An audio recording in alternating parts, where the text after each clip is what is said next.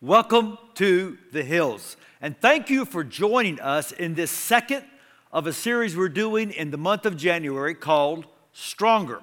A special shout out to all of you that are watching online.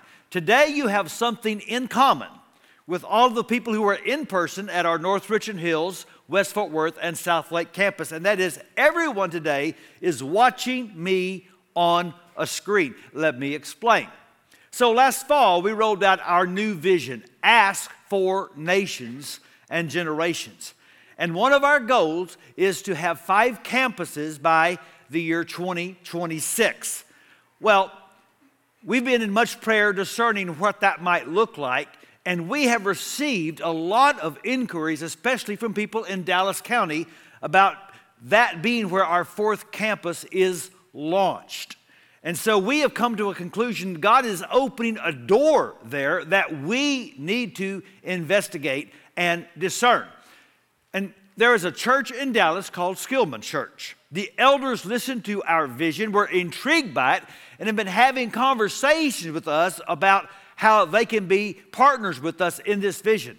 And so they have graciously agreed to host an interest service on February 3rd at their building for anyone in Dallas who might want to know more about what we're hoping to do regarding a 4th campus. And so I'm at the Skillman Church today sharing with their church more about our church vision. So I want you to be praying about February the 3rd. Get the word out to your friends in Dallas County as we're going to have an interest night and see what God might be up to. I'm looking forward to that day. I'm also looking forward a few days earlier to our men's conference. Guys, I really want you to get your ticket.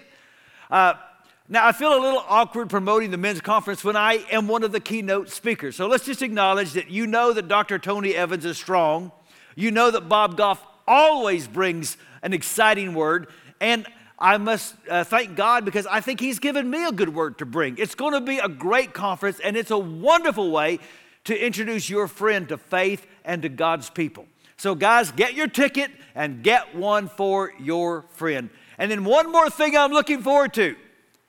This afternoon, Cowboys are in the playoffs. Everyone knows I'm wearing my blue and my silver. I've even got on my Cowboys socks, okay? Now, when I was a boy, you just knew the Cowboys were going to be in the playoffs every year. That's not how it's been lately, has it? Now, someone's thinking right now, you shouldn't think that God cares about who wins the game. I don't. I would never teach that you should pray that the Cowboys should win a football game. God doesn't care who wins the game. God does care about people. And so, if you want to pray today that Dak Prescott and Zeke Elliott and Micah Parsons go to bed tonight very, very happy, that is totally biblical. And I endorse that. Here's the thing. If you're a Cowboy fan, it's a marathon. And there's a lot of heartbreak.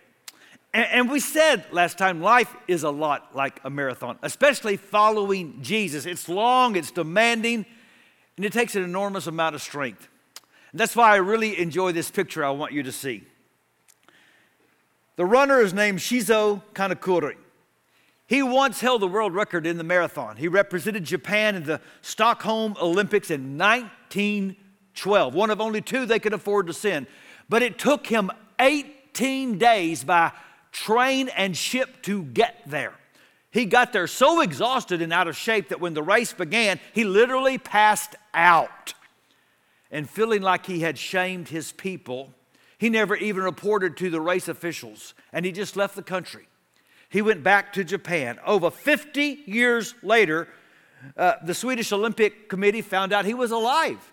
And they invited him to come back and finish the race, which he did. He finished his marathon in 54 years, 8 months, 6 days, 5 hours, 32 minutes, and 20 seconds. As he said, it was a long trip.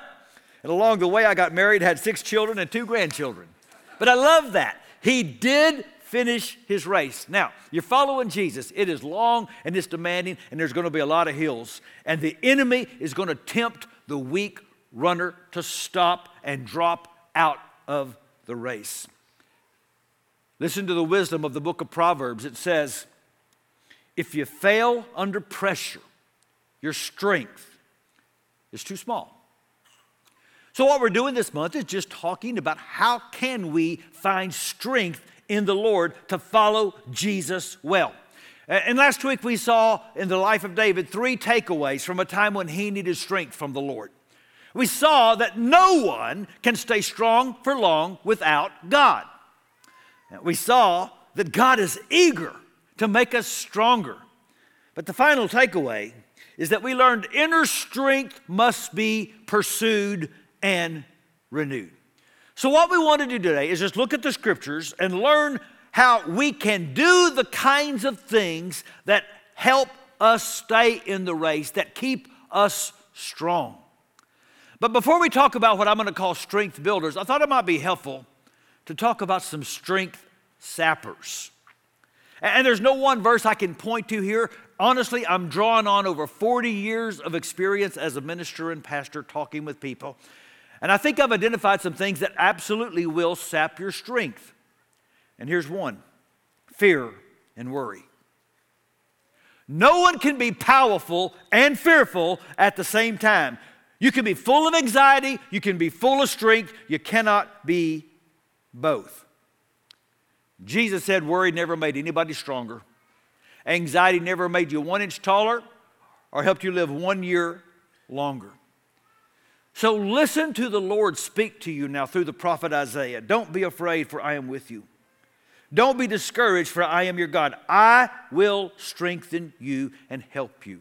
God says, instead of giving in to fear, put your trust in me and it will make you strong. Here's the thing, listen to me. It's not, well, when I get strong, then I'll trust God. No, it's trust God and you will get strong. Another strength sapper is bitterness and resentment. It takes a lot of energy to nurse and relive a wound. In fact, secular research confirms this. Erasmus University did a study. They took two groups of people and they said, now remember a hurt, remember a conflict, remember a deep wound. And half the group had not forgiven their wounder. The other half had sought and received reconciliation. And then they gave them all a test. Stand with your knees locked and jump as high as you can 5 times. Here's what they found out. The people that had not forgiven the person who hurt them jumped 3 inches shorter than those who had. It literally affected their physical strength. In fact, one of the researchers said, when you carry a grudge, it's like you are carrying a weight. The Hebrew writer says, watch out that no poisonous root of bitterness grows up to trouble you, corrupting many. And so someone today needs to hear me say, don't let your wound become your weight. A strong person will become a forgiver, and a forgiving person will become stronger. Fear and worry will sap your strength, bitterness and resentment, and finally, sin and guilt. Sin is toxic to everything God created. It destroys health in every realm: physical, emotional, relational, and spiritual. In fact, there's this interesting verse in 1 Corinthians. Paul is talking about the behavior of that church at the Lord's Supper. And he says, some of you are being so ungracious and so unkind and insensitive to others. And he has this little verse. It's why some of you are weak and some have even died.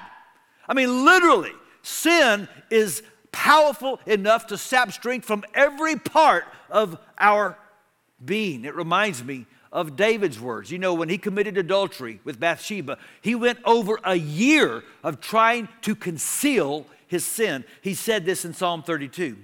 When I refused to confess my sin, my body wasted away, and I groaned all day long. Day and night, your hand of discipline was heavy on me. My strength evaporated like water in the summer heat. When we walk in known disobedience, spiritual strength is drained. In fact, let me say this. You cannot walk in known disobedience and act like the reason for your weakness is unknown. Let me give an illustration. Over the years, more times than I can count, I've had conversations with men who say, I'm just a weak spiritual leader. I'm not praying with my family. I'm not in the Word. And in the course of our conversation, I discover they regularly look at pornography. It should not be a surprise that you are empty of spiritual strength. Don't act like you can't know why you're weak when you walk in known disobedience to the Lord. You see, it's usually not hard to find the reason why our strength is being sapped. The challenge is to find the willingness to do something about it. And so, as I prepared for this series, I read every verse in the Scripture and meditated over them regarding strength. And I've concluded that there are some things that we can do. I'm going to call them strength builders that will encourage us in our race and keep us running after Jesus. And here's the first: God's Word. Weakness is repelled when God's truth is received. David said in Psalm 119, "My soul is weary with sorrow. Strengthen me according to your word." David knew that the truth of God builds and renews inner strength. Let's be honest. You cannot build spiritual muscle on a diet of junk food. If we are going to be strong in the Lord, we're going to have to ask hard questions about what we're consuming most of the time. I think back to the story of Jesus being tempted by the devil. He's been praying and fasting for 40 days, and the devil comes after him hard. And you'll recall, every temptation was repelled by Jesus by quoting the Word of God that he had stored up in his heart. Now, you read that story and say, well, yeah, because he's Jesus. He's divine. He's supernatural. Listen, Jesus met that challenge fully human. Go back and read that story. Every weapon Jesus used to overcome the enemy is available to every person. He met the enemy through prayer and fasting and storing up the Word of God.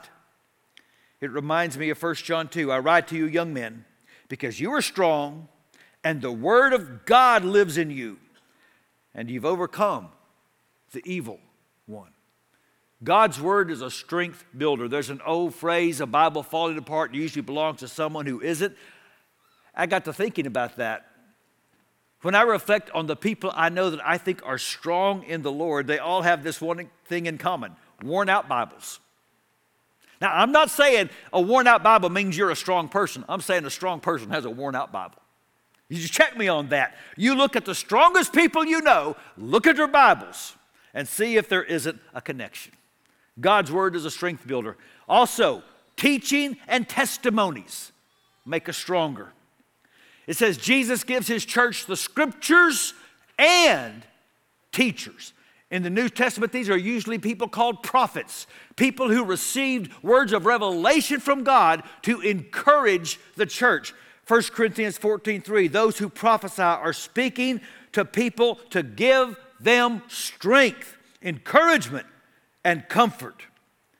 Colossians 2:7 says, "Let your roots go down deep into him, and let your lives be built on him. Then your faith will grow strong in the truth you were taught, and you will overflow with thankfulness." And one more, 1 Thessalonians 3, Paul says, "We sent Timothy, who is our brother and co-worker in God's service, in spreading the gospel of Christ, to strengthen and encourage you in your faith." We sent a man that knows how to preach the gospel because we knew that hearing the teaching of the Word of God and the good news of Jesus would strengthen you. Listen, just as an athlete goes to the gym to build muscle, a disciple goes where the gospel is being taught to build up his faith.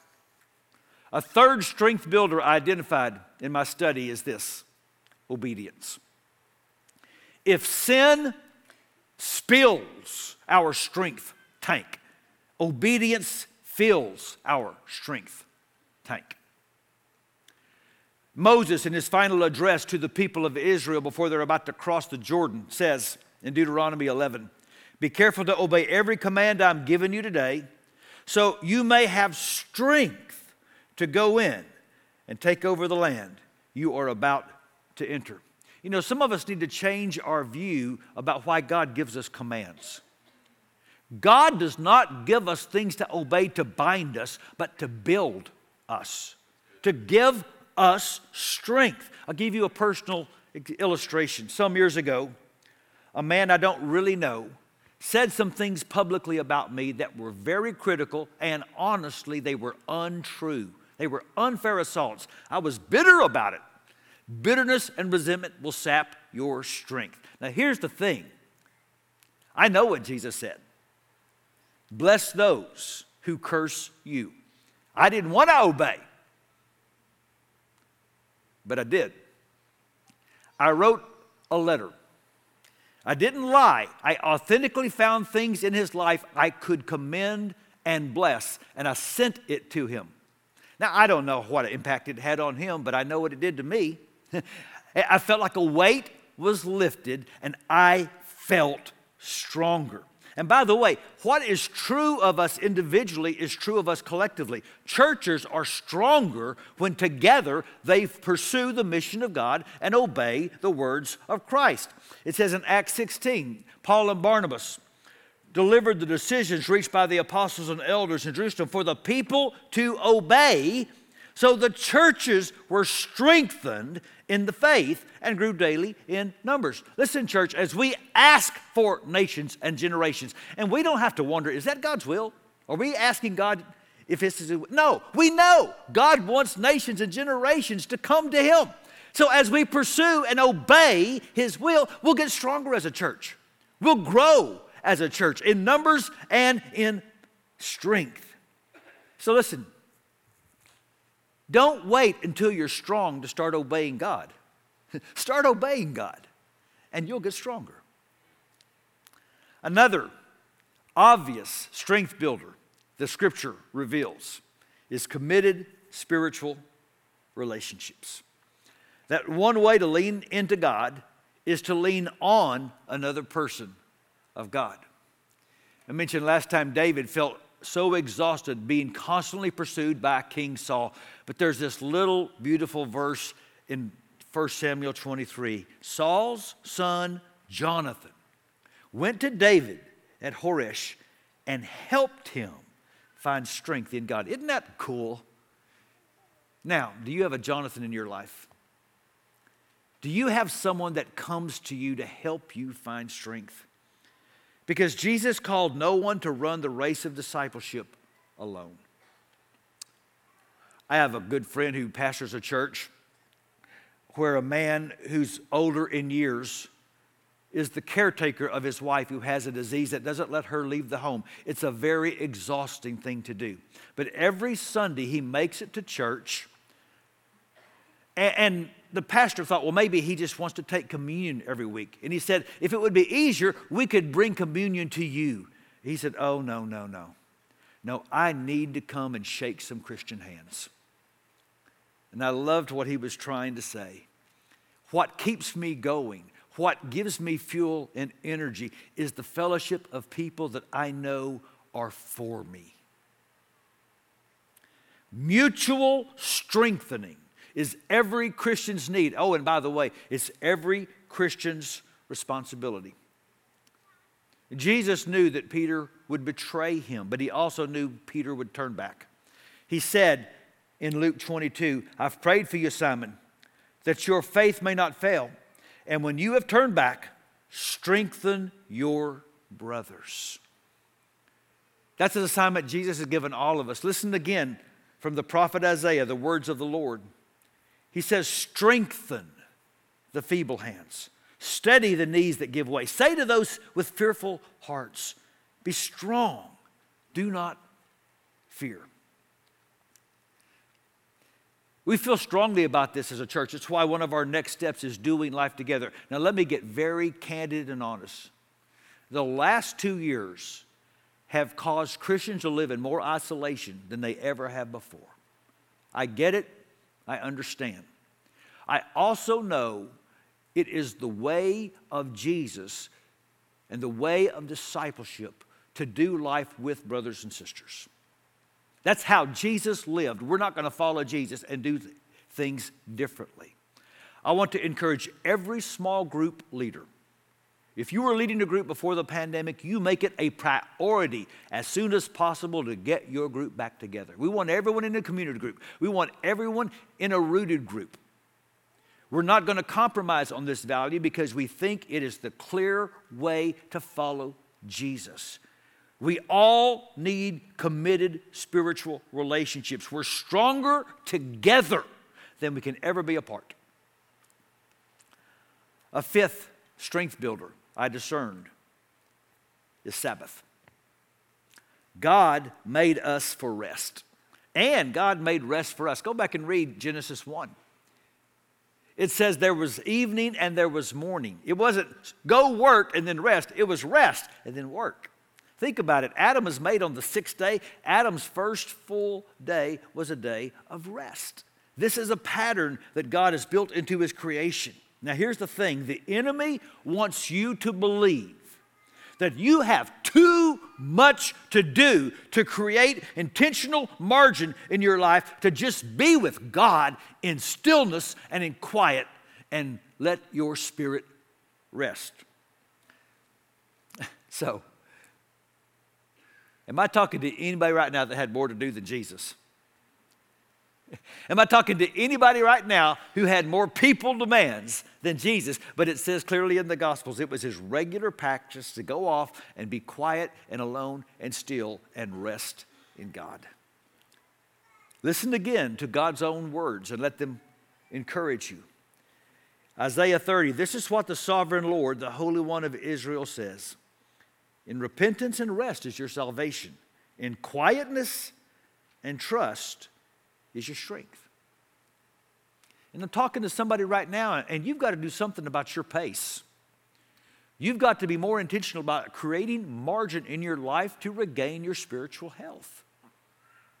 I learned when I trained for my marathon that if you want to go longer and farther, you have to rest. That's why along the race they have those stations where you walk for a few steps and you get some fruit and you drink some water. And that doesn't slow you down. It actually enables you to go faster and farther. Sabbath is a strength builder. So is worship.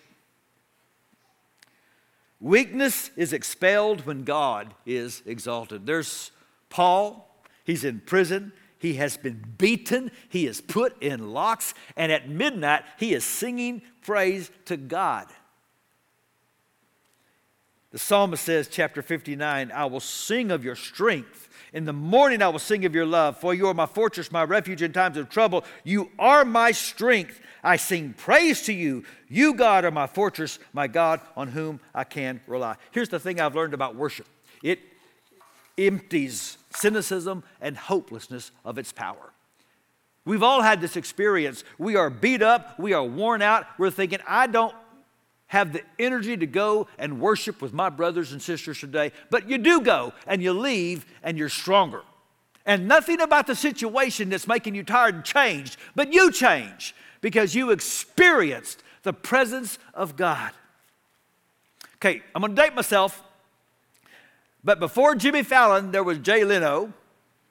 And before Jay Leno, there was Johnny Carson, the original king of late night TV. Carson had a 27th anniversary show one time, and the very last thing he had on that show was a clip of the doxology. Praise God, from whom all blessings flow. You wouldn't have expected that, but here's the backstory. You see, earlier that year, Carson had interviewed this guy, Orel Hershiser, a pitcher for the Los Angeles Dodgers who had just won a World Series. And Carson had asked him, when you're in the time of great pressure and great stress, what do you do to calm your nerves and to keep up your strength? And Hershiser said, I sing. And Carson said, well, what do you sing? And right there on national TV, he sang, praise God, from whom all blessings flow. There's a reason that Jesus sang a hymn with his disciples before he went out to go to the cross. It says in the Old Testament, the joy of the Lord is your strength. Worship regularly. It'll make you strong. Another, and I had trouble exactly deciding this one. I just came up with my own phrase. But this is a strength builder in the Scripture. I want to call it divine boosters. Okay, sometimes God just supernaturally infuses his children with strength. Remember, Jesus is praying, "Not my will, but yours be done." It says an angel showed up to strengthen him, a supernatural gift of God. In the book of Daniel, he has a vision. And he says, "Then the one who looked like a man touched me again, and I felt my strength returning."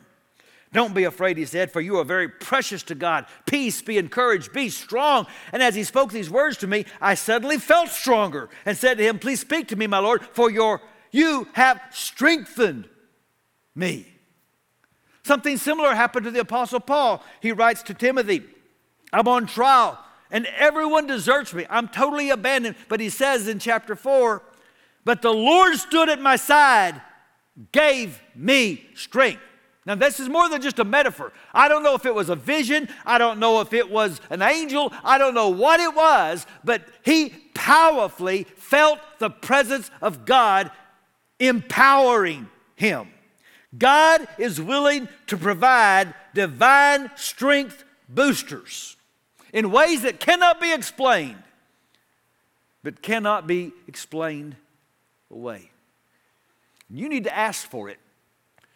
There are times in your life where you just say, "God, I need a miracle right now. I need some divine, supernatural strength." You need to ask for it for yourself. You need to ask for it for other people. Paul did. He prayed for the Ephesian church, chapter 3.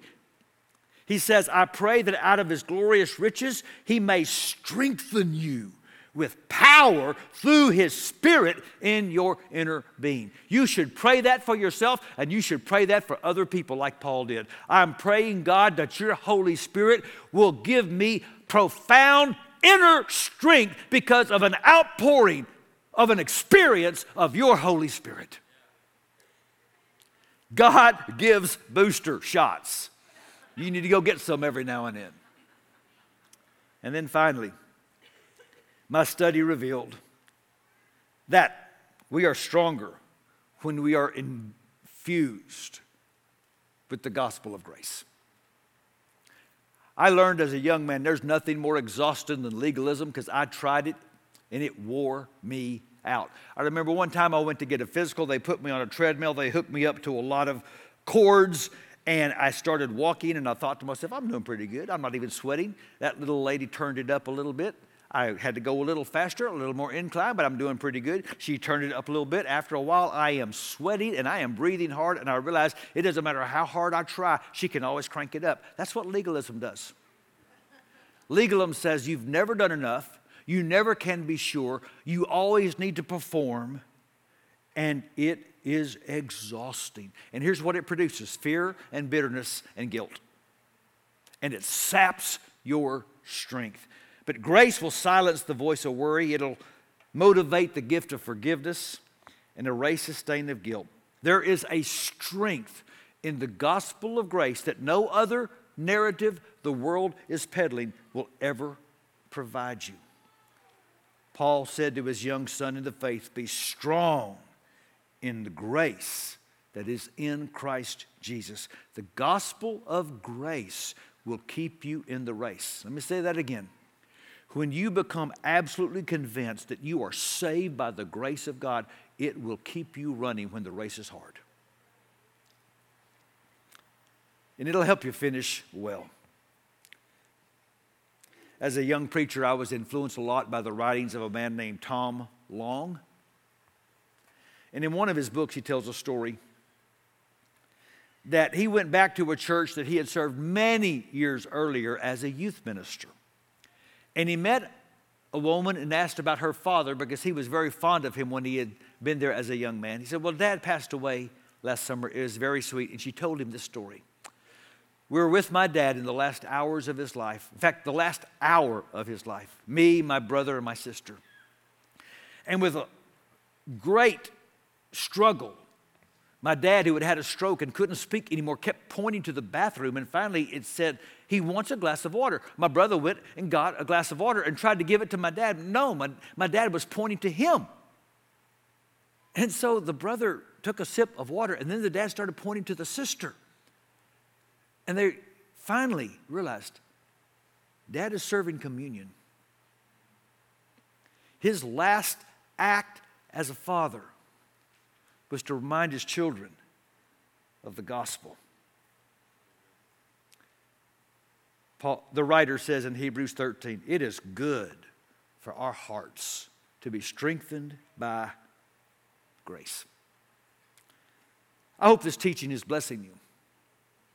Maybe God will use this teaching to help you find what is sapping your strength. And perhaps God will use this teaching to help you find the willingness to do something about it. Because here's the thing I learned. Strength is both a grace and a choice. It is a gift, and God gives strength for the race. But you have to decide to run. And so, what is your next step? To avail yourself of the strength that God wants to give you. Maybe it means that you turn off the talk radio on the way to work and start listening to the Word of God. Maybe it means you find a small group of fellow Christians that you can encourage and can be encouraged from. Maybe it means you address that area of disobedience in your life finally and get honest and real. Maybe it means you become regular in your worship of the Lord. Whatever it is, I remind you, God is eager to make you stronger. Strength is a grace, but it's also a choice. One last quick story. This picture is of one of America's most popular and iconic films, Ben Hur. The actor was named Charlton Heston. The director was the famous Cecil B. DeMille. Heston trained for weeks to learn how to drive a chariot for the famous chariot scene. He said to DeMille, "I think I can stay in the chariot. I don't think I can win the race." And DeMille replied, "You stay in the race. I'll make sure you win." And that's my word to you, my friend. You stay in the race. And God will make sure that you finish strong. Pray with me. So God, please bless this teaching. I pray every single person listening will find some way to apply it. Some way it can speak to their life to encourage and to build up and to strengthen. Thank you for being a God of all grace. We ask for more because we want to run well and we want to finish strong. For the glory of Jesus, in whose name we pray. Amen.